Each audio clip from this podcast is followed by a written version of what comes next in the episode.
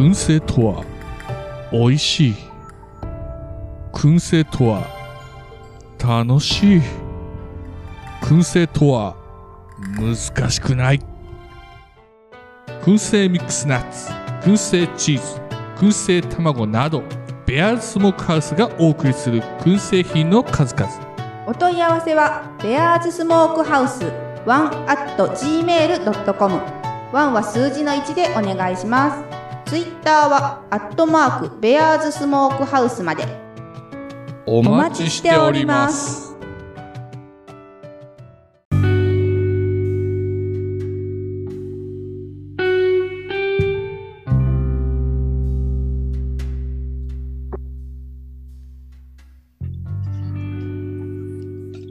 クレイジーアグリジャパン、えー深夜の語らいラジオでございます。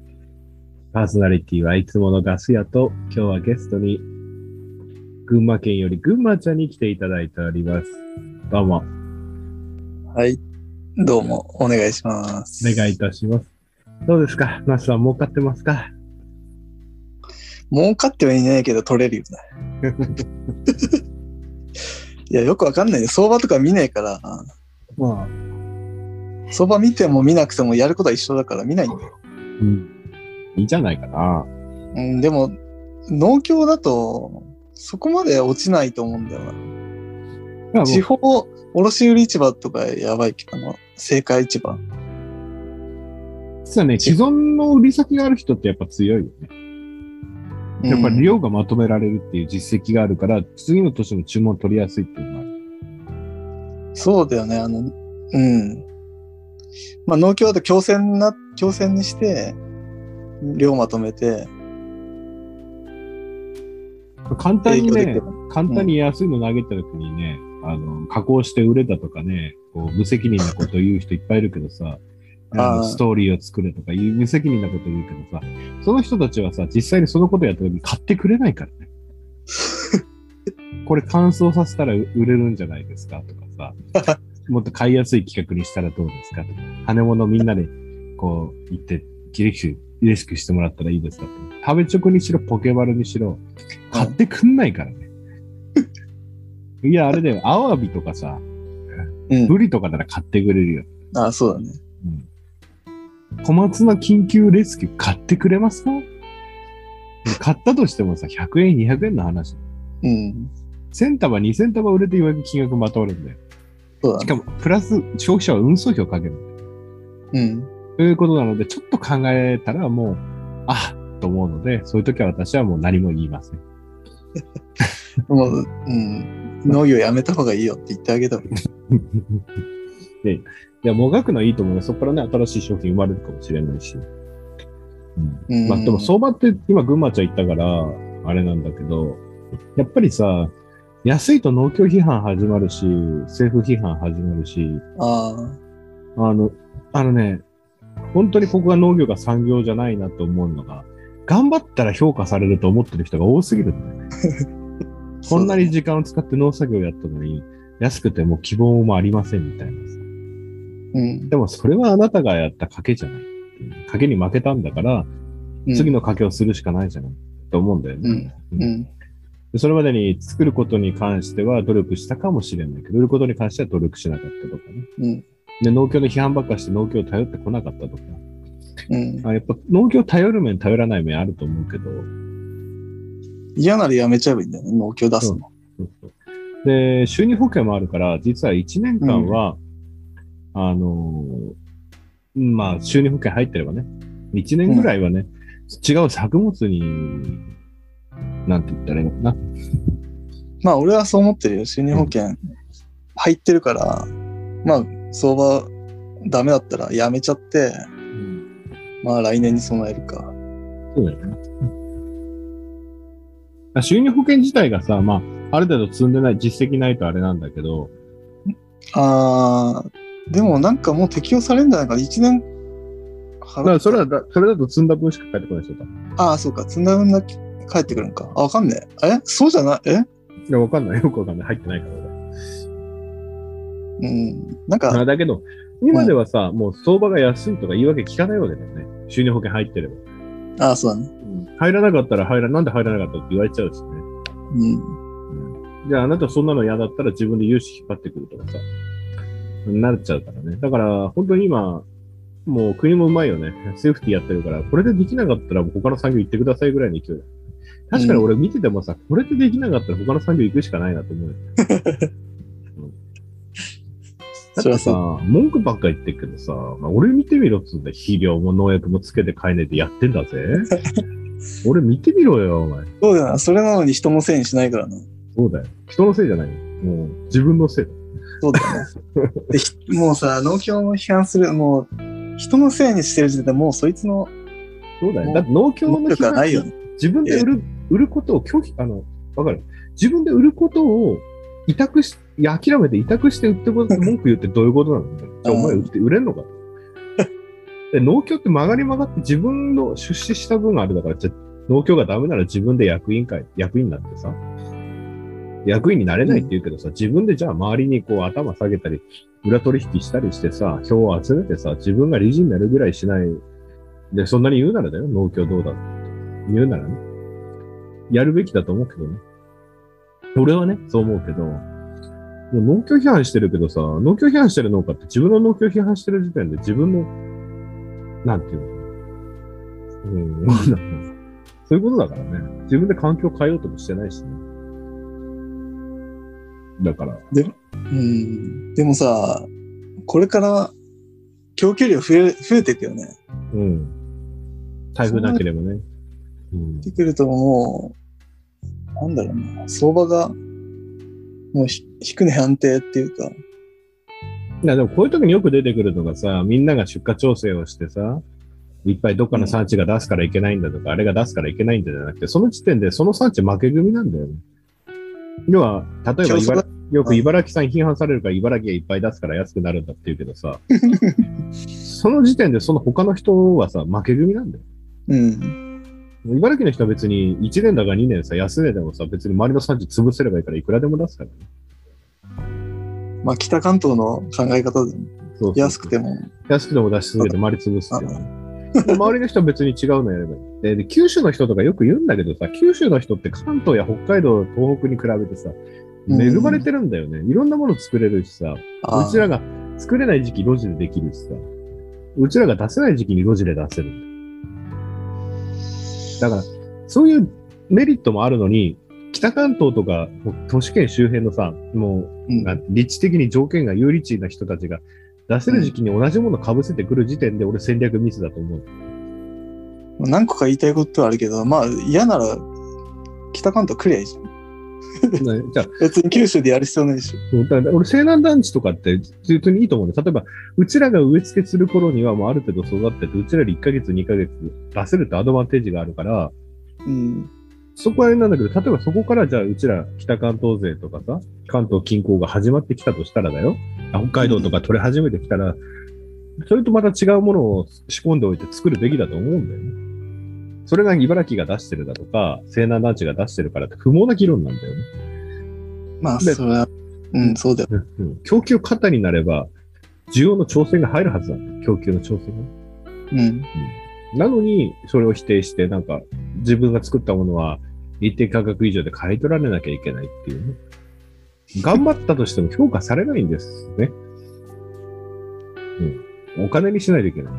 だから、お米なんかはまだまだ、あの、国土の安全保障、国あの国の安全保障の兼ね合いもあって、まあ、いつね、食料危機が来るかもわからないから、ある程度の、まあ、保護政策に入ってるけどね。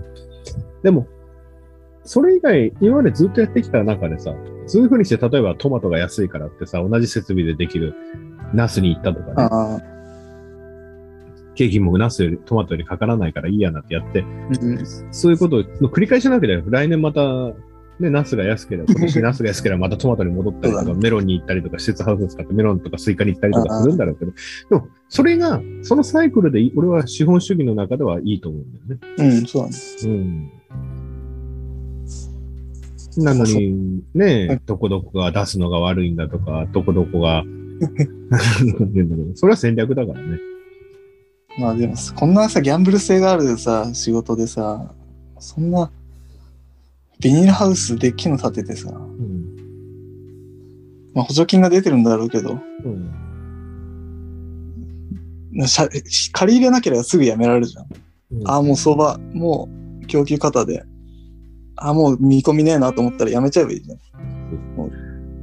だから、俺はこの10年農業を見てきた中で思うのが、まず、相場が、農協、農家がちょっと困ってくると、まず農協批判でしょ？うん。間に入ってる仲卸とか市場批判が始まって、で、今度は直売所の安売り構成について直売所で最低価格決めようだとか始まってくるわけ。まず直売所の価格の最低価格なんかどうだっていいんだよ、別に。だって需要がないだろ、そもそもの。で、安売りになったって構やしないんだよ、どうせ続かないんだよ。客が来なきゃな。で、そうするとさ、もう大体最低価格を決めましょうとかさ、量で調整しましょうとか始まるんだよ。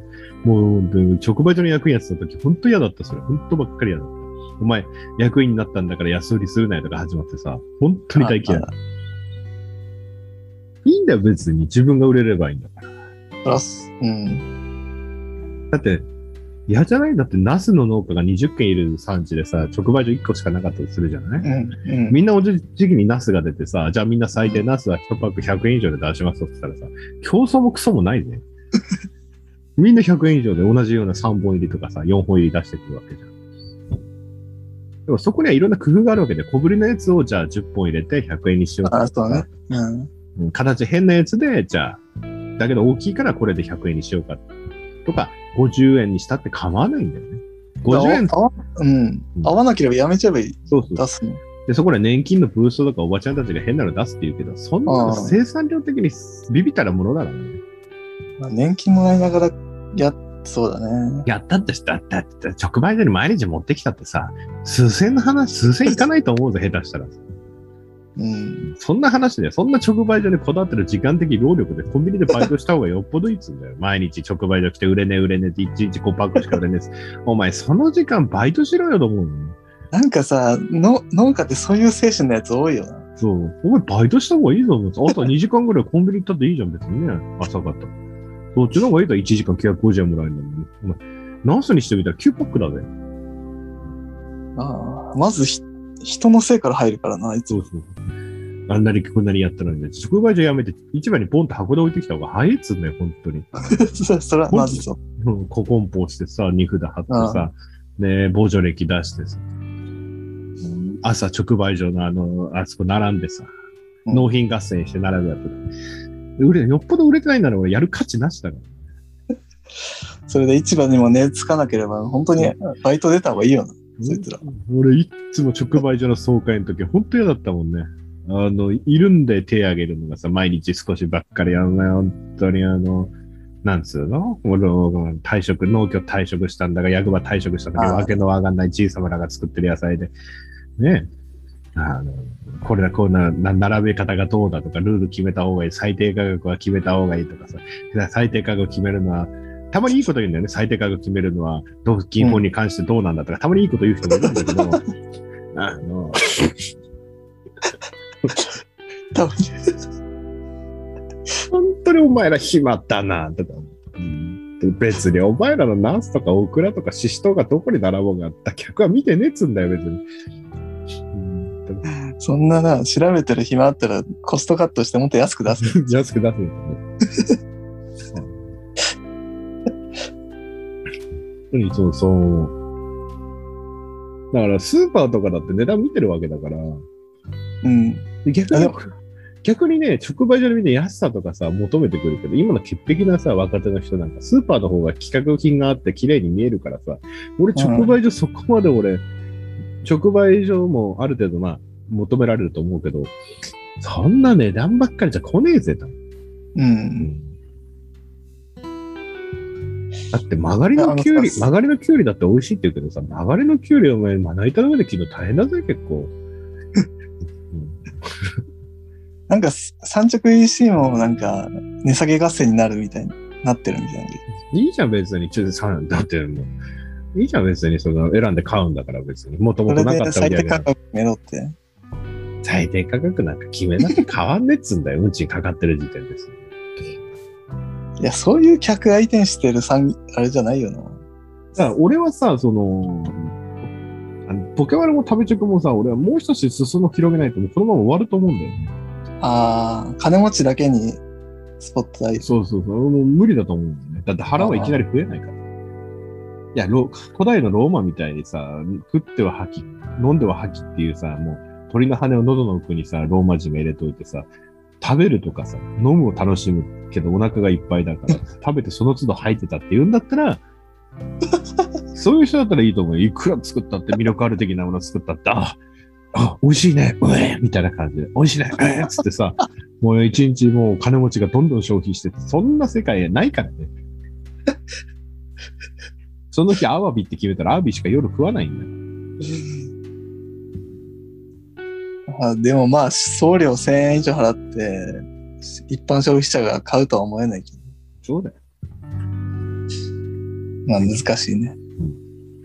いや、そんなやってるなら、俺はもうちょっと、その、すそのコロナもあったんだから、うん。だからいい計算すればわかるんだけど、どこからのロットが計算するとね、どこからのロット、まあ、お客さんに説明していかなきゃいけないんだけど、うん。例えば5パックぐらい買ってもらえれば送料費差し引いたとしても、近くのスーパー行ってちょっと高いかなぐらいで済みますよとかね。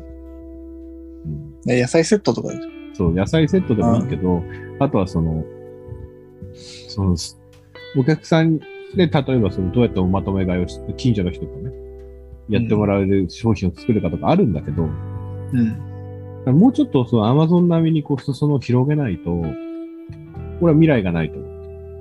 ちょっと農家が増え、農家、昔農家がその、1000人とかね、1000人以下で、で、しかもそれがいろんなジャンルに多岐にわたってたわけじゃない。うん。それが単純計算になって今4、ね、4倍ぐらいになってたとしたら、うんもう飽和状態なわけだよね。うん売れる人は決まってくるし。だってお金持ちだって、そんなに、なんだろう。そんなの、例えばアスパラ農家とか、ねトマト農家に関して、トマト農家にしたってさ、うんよっぽど気をてらってないとさ、チェンジしないと思うよ。もし一つ決まっちゃったとしたら。ああ。で値段競争は別に勝手にやってればいいと思うんだよね。うん。だって値段以外他にやることがないっていうのが、それが一つのマーケティングだから。でしかも元々なかった売り上げだったら、ぶっちゃけさ、うん赤字になるとか言うけどさ、片手割れできるんだって、例えば直売所に出す1パックをそのまま60歳のとこにポンと入れて出すんだったら、俺、ぶっちゃけ100円でも構わないと思う。うん。別に直売所に行く途中に黒猫に置いてくればいいとかさ。うん。うん。そんなのいいんだったら別にそれでも構わない。だから、その人が利益取れる方法なんかさ、第三者が見たってわかんないわけだよ。うん。なんでや安売りしたことでそんなに言ってる時間があるのか。それが嫌ならやっぱり既存のね、法律化された市場流通に戻った方がいいってことになっちゃうよね。うん。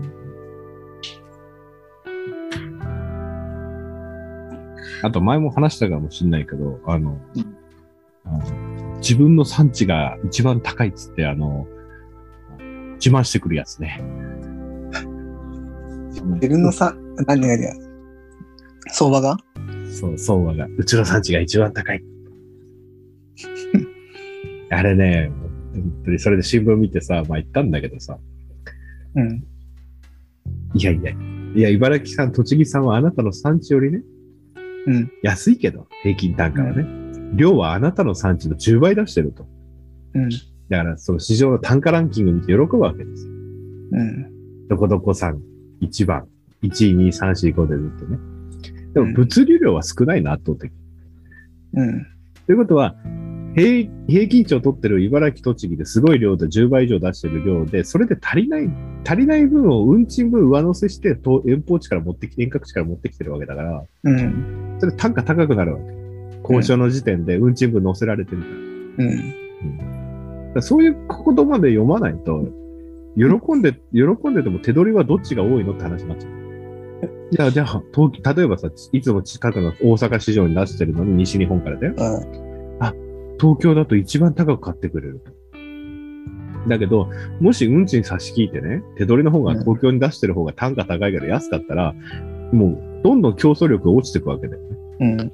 栃木とか茨城とかにしてみれば、もうどんどん出しても別に利益は出てるけど、そうだね。だからそういうところで勝負、そういうところで勝負しちゃダメなの。高いって自慢して意味がわかんない。意味がわかんない。いや、農業よくあるのよ、そういう地方の農協とかで、あの、よく市場とかでさ、うちの産地が一番高いとかね、こだわってるのいるんだよ。そいつの人生の尺度のさ、もいや、産地でもあるよ。農協でもあるよ。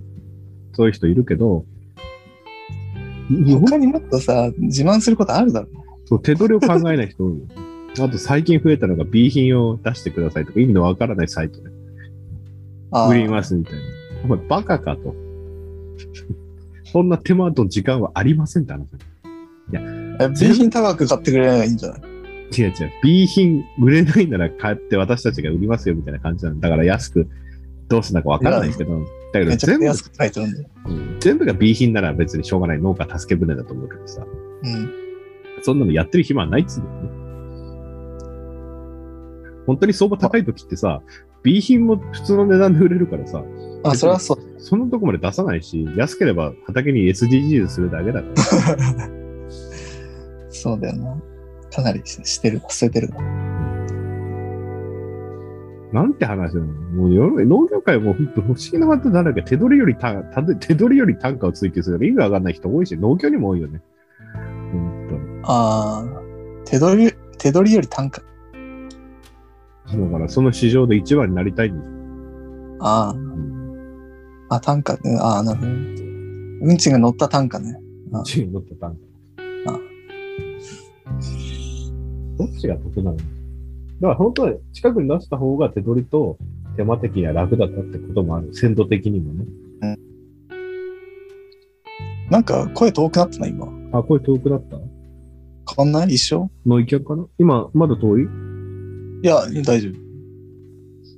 なんかいつもね、後半遠くなったりするんだよ。あ、ノイキャンかもしれない。あ、ノイキャンかかるんだ。あいやいやいや。いや、なんかね、すごいガス屋の変な毒舌会になってしまいましたけども。どうなの？花は。うん、あーみんな全身開花したみたいね。僕んとこ以外は。ああ。もう枯れてきちゃう。ん？先には咲いちゃったんだ。そうだね。先週の末に俺試しにあの、あのー下の陶器のやつ？うん。あのー出したら、なんか、いつもの周品と同じ値段で競りで買われてたよ。ああ。でも俺今年直売所結構出そうと思ってたから、うん。もう長さに切って冷蔵庫食べてるのに。うん。一枚に出すの方が楽だけど、ちょぶっちゃけ直売の方が全部売れれば、単純に全部売ること考えると市場の倍の単価なのね。だから、手間かければ直売の方が実は手取り上がるのね。うん。まあ、そりゃそうだよね。うん客が来るならね。よく来るよな、あんなとこに。来るよ。めっちゃ来るよ。駐車場入らないから。まあ、東京に近いんだろうね。だから、うん、そうだね。菊は今年いいと思うよ。だから俺、電車はあれだもん、積算温度計算して、あまりにも全身開花するなって思ったから、ああ。電気人より2週間ぐらい余計につけてる。で、今開花ピーク今だ。ぴったりじゃね？技術は、いいな。高い他の人に散々言われたらいつまで電気つけてんだとかさ、な。ああ。普及所はもう綺麗とか言ってるぜとか言ってんだけど、俺ガン無視だもん。ガン。あのね、あの、みんな気づいてないんだけどね。うん。あの、結構き、少しね、あの、鼻首が伸びて、危険っぽくなるときはあるんだけど、うん。あの、あまりにも暑くなりすぎると、もうんう、暑くなるっていうか、温度と条件が揃うと、電車をいくら、電気でね、開花を遅らせるんだけど、聞くって。うん。いくら電気をかけたって、もう一定のラインを超えると、電気かけようがかけまいが花芽作り始めるのよ。うん。普通は電気かけてる間、花芽はね、こう、あれなんだけど、なるほどね。ああ、なるほど。うんでも一定期間過ぎるともう作り始めるんだよ、絶対。限界値が来て。うん。だから余裕を持って電気を俺はずっとつけてる。ああ。で、今年みたいにこう、3月4月、ハウスで親株とか苗とか作ってる時に、うん1週間ぐらい、2週間近くかな、高温食らったから、うん。もう暑かったから夏みたいだったからね。ああこれは、ああ、もうこれダメだと思って、もう絶対をもう花芽作り始めてると思ったから、もう親株でも電気やって、苗でも電気つけて、ああ。で、開花抑制して今だから。もうちょっと早く切ってもよかったかなと思うけど、もう早い人はもう9月のお彼岸の品種今出してる人いるからね。咲いちゃった。短く咲いちゃった。で、8月のお盆の日は7月中旬下旬で咲いちゃって市場で溢れて安く売っちゃったって人は多かったよ。でもそんな伝承コスト上げてもさ、合うんかい？合う合う合う合う。あの、実は俺、伝承の設備って結構売っちゃったんだけど、うん。あの、最低限は残してあって、あの、実はある程度の光で、うん超強い光だったら一瞬でもいいわけ。菊の花芽の開花抑制っていうのは。えだけど、あの、弱い光でも長時間当ててれば、ある程度効くのよ。ー、うん。で、効く時間帯っていうのも実は論文で分かってるのよ。うん一番その伝承が効く時間帯とかって。で、本当は3メーターかけ3メーター四方でやれって言われてるんだけど、うん電球の設置がね。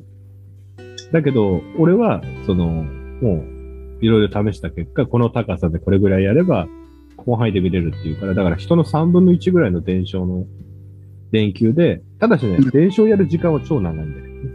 うん。なるほどね。うん。だから時間と、その照度、ルクスで大体計算していくと、実は他の人の2分の1、3分の1ぐらいの電承の設置でできたりもするんだよね。そんなさ、ん臨機応変にやるもんな、みんな。あの、再電承って方法もなきにしもあらずなんだけど、マニュアルでやってるんじゃないんだ。マニュアルでやってるんだよ。でも、そんな臨機応変にさ、強くしたりさ、うん。強くしたりはしないけど、そうだよな。切る、切る日付とかは農、ね、農協とか、そうだよね。球場で研究をするけど、そんな頭を使ってやってる。やってる人もいるだろうけど。いや、頭使わないだだから、か切る日を、な農協とかなんかはさ、切る日をさ、何日に切りましょう、バン日ああこの日何日切りましょうバンってやるんだよね。うん。でさ、こ俺、これはね、わからないんだけど、普及所にしろ農協にしろこの日切りましょうっていうのはさ、その、みん、その、判定する人がさ、人事異動でいなくなるわけだよ、何年かに一度。うん。あとは農家の判断になるんだけど、うん。絶対に責任を取りたくないから、まあ、前の年とい一緒でいいでしょみたいな返事しか俺聞いたことないんだよ。昔農協に出してた頃とか。で、みんな前進したりさ、遅れたりしてたわけ、それでさ。だから、絶対臨機応変に見なきゃダメだし、ちゃんとデータ取ってる普及員さんなのか、データ取ってる農協職員なのかっていうのを見極めなきゃなんないし、本当に論文とか書くようなレベルのね、普及員さんだったら、本当に畑に積算温度ので記録をしてね、どれぐらいな明かりがあった、曇りだったとか、そういうのを全部計算するけども、うん。だけど、やっぱり責任取りたくないから、最後は農家の責任でって言われちゃうけど、でもみんなと同じ地に来たから、その産地丸々全身開花するとき全身開花するわけ。なるほどね。みんな同じ日に何も考えず。だから今年みたいな年になっちゃう。お盆の菊が4月の終わりに溢れるみたいなね、市場とか農協にね。あそう。なるほどね。頭使えば稼げそうっちゃ。だから沖縄なんかはもう品種選抜してさ、すげえんだよ。もう電気切ったらもう、ちゃんと言うこと聞いて鼻目来るぐらいすげえ選抜された品種使ってるから、うん。もうで、向こうなんかも九州の大学の元教教授とかそういうのはあの、あ花の育種センターとか作ったところに呼んでるからさ、うんもうか、あっちはもう命がけだよね。何日に電気切りましょうとかさ、温度はこれで、品種改良はこれでみたいなさ、俺見に行ったけどさ、前向こうから苗買うときにさ、あもう本当に、どっかの国公立大学で研究してましたみたいあな、生物のね、そういう植物やってましたみたいなさ、ちゃんと置いてあるわけ、人としてね。あ。うん。退職されたが学者さんも連れてきてやってるわけ。うん。だからもうすごいんだよ、向こうでないかって、電気の言うこと完全に聞くんだけど、こっち持ってきたらさ、ん信号機の明かりにまで反応しちゃってさ、鼻目来ないとかあったからさ、すげえ感受性豊かな菊の品種のあれすごかった。え同じ畝に2畳で二畳で植えた菊がさ、片方信号機に反応してて咲かなくて、もう片方は咲いてる。すごくね？ー、すごい。どんだけ感受性豊かな。まあまあ、そんな話やりづらい。やりづらい。ほんとやりづらい。本当やりづらかった。同じ運動で花咲いた、片側一気に咲くのに片側咲かない。あそんなのあった。でも楽だったけどね。だけどちょっと、こっちで作ると、やっぱ合わなかったね。あ、全然合わなかった。だけど何の話してたんだっけ？いや、まあ、特にテーマはないよ。まあ、ツイッターでもさ、リツイートしたんだけどさ、あの人なんかわざとやったのかわからないんだけどさ、うんまあ、インスタで書いてあること、表で書いてあることは、まあ、なんかの会議に出て思ったのかわかんないけどさ、農家補助金のことばっかり言うと、国の会議でね。うんだけど、あれあれ、あれ、米は作るは作るほど赤字とかさ、野菜は八百屋の人でそうそう、肥料代に溶けていくとかさ、どの商売やったってみんな弱音はそのぐらいのこと言うっつうんだよ。で、あ俺、あの人のなんかね、記事一回見てね、なんか、一枚写一枚の写真があったんだけど、なんか、しゅあ八百屋出してるうん、写真。そこに、美味しい野菜ししか集めていませんっていうなんかね、ポップがな書いてあって、うんいや、美味しい野菜ってなんだよ。美味しい野そ菜、美味しい野菜料理どうにかなるだろ。いやいや、違うよ、もう。ひ、育種の時点で決まってんだよ。そうだろ。い品種と鮮度と産地と。だけど、消費者にとってとか、ああいう人たちにとっての美味しい野菜っていうのは、ちゃんとストーリーが伴って、そうだ詐欺と詐欺。詐欺、努力の結晶ですみたいな感じでしょ？だから、我々にとってはね、何なんだろうと思うときあるよね。まあ、いいいんだけど。貝原ユーザーみたいに目隠ししても当てられたら別だよ。本当に。まあ、俺なんかほとんどの野菜食えないから何も言えないけどさ。農家だけど、ほとんどの野菜嫌い。いや、もう野菜ってもう、調理法で変わるから、もう、うん。味が。味付け。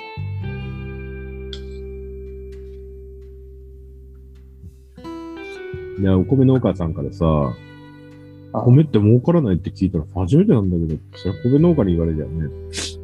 あれだよね。寝耳に水だよね。お前どんな規模でやってんのみたいな感じになるわけじゃん。赤字になりようがなく、あ赤字になりようがなくねとか言ってたよ。米1ヘクとかじゃん。1ヘクじゃ機械代はペイできない、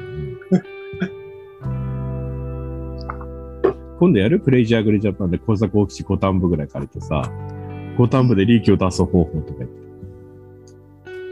機械はみんなあの、ただで手にあの、古物屋が持ってるの、持ってるようなさ、古めかしい機械だけでやるんです。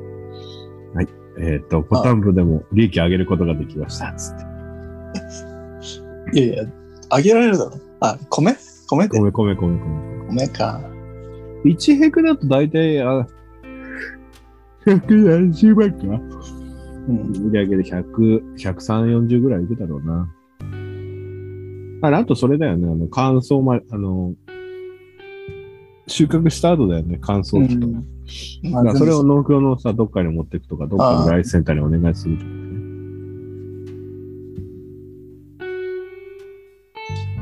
そもそも、そんなに米食わねえんだよね。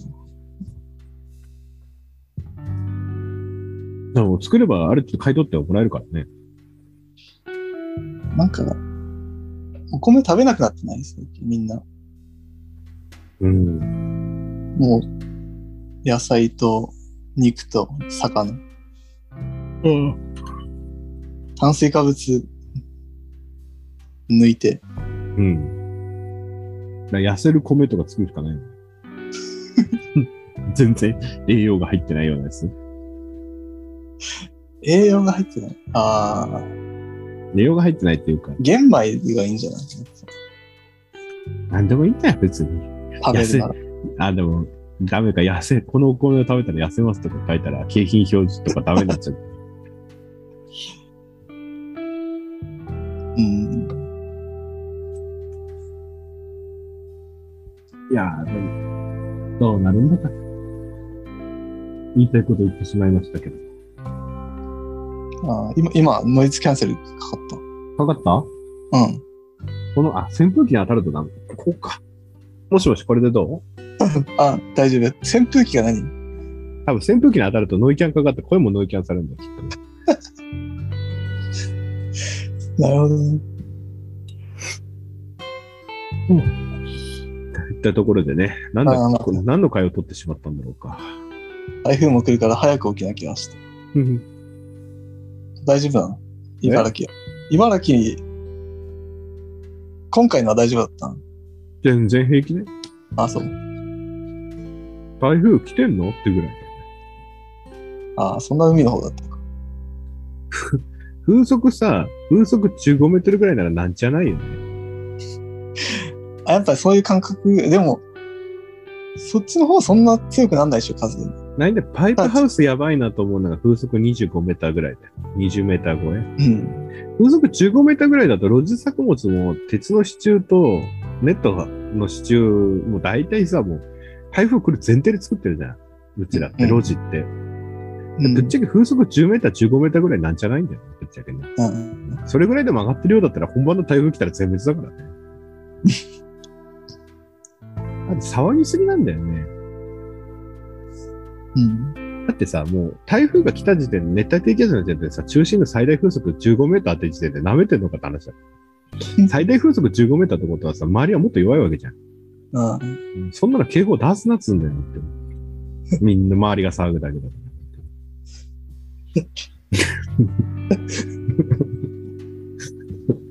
ら。なるほどね。風速15メーターだと、そうだな。そうだな。倒木だな。畑の倒木が心配になるくらい。電話かかってきて、宅のとこの木が倒れてて、うちが塞がれてるよって言われて、チェーンソー持ってって走り回んなきゃいけないって言。でもそれにしても、ここ1、2年あれだぜ、そんな、ないよ。台風みたいなあ、。そ逆にあの、春先に吹くあの暴風の方がよっぽどひどかったっていうレベルじゃない？この1、2年う。は。台風なかったから。あの、春先に吹くうん。残酷な風ね。こっちの内陸の方だとさ、もう全然台風なんかさ、うん。ほとんど影響ない。9月とか10月の大雨ぐらいかな。うん。うん。今年ね、ハウス俺一棟建てたからね。うん、全然、ビニール剥かなくて済んでるよ。うん。ねそうだね。19パイで作ったタイプハウスね。全然平気だよね。ビニールむ剥かなくても平気だよ。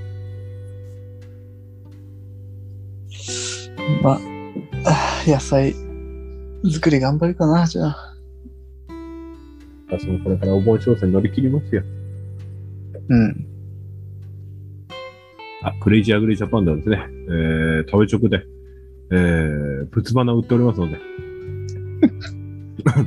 欲しい方はですね、注文してですね、欲しい日程をもっ、あの、取る、2日後ぐらいしか注文、確かね、えー着日とできないんですけど、間に合えば当日に私発送して次の日着ってこともできますので、皆さんどうかあの、えー、でご注文の際はね、そういう曜日、特記事項で書いていただければ私が対応いたしますので、もしお盆にお花が必要でしたら、あの、私から買ってください。よろしくお願いいたします。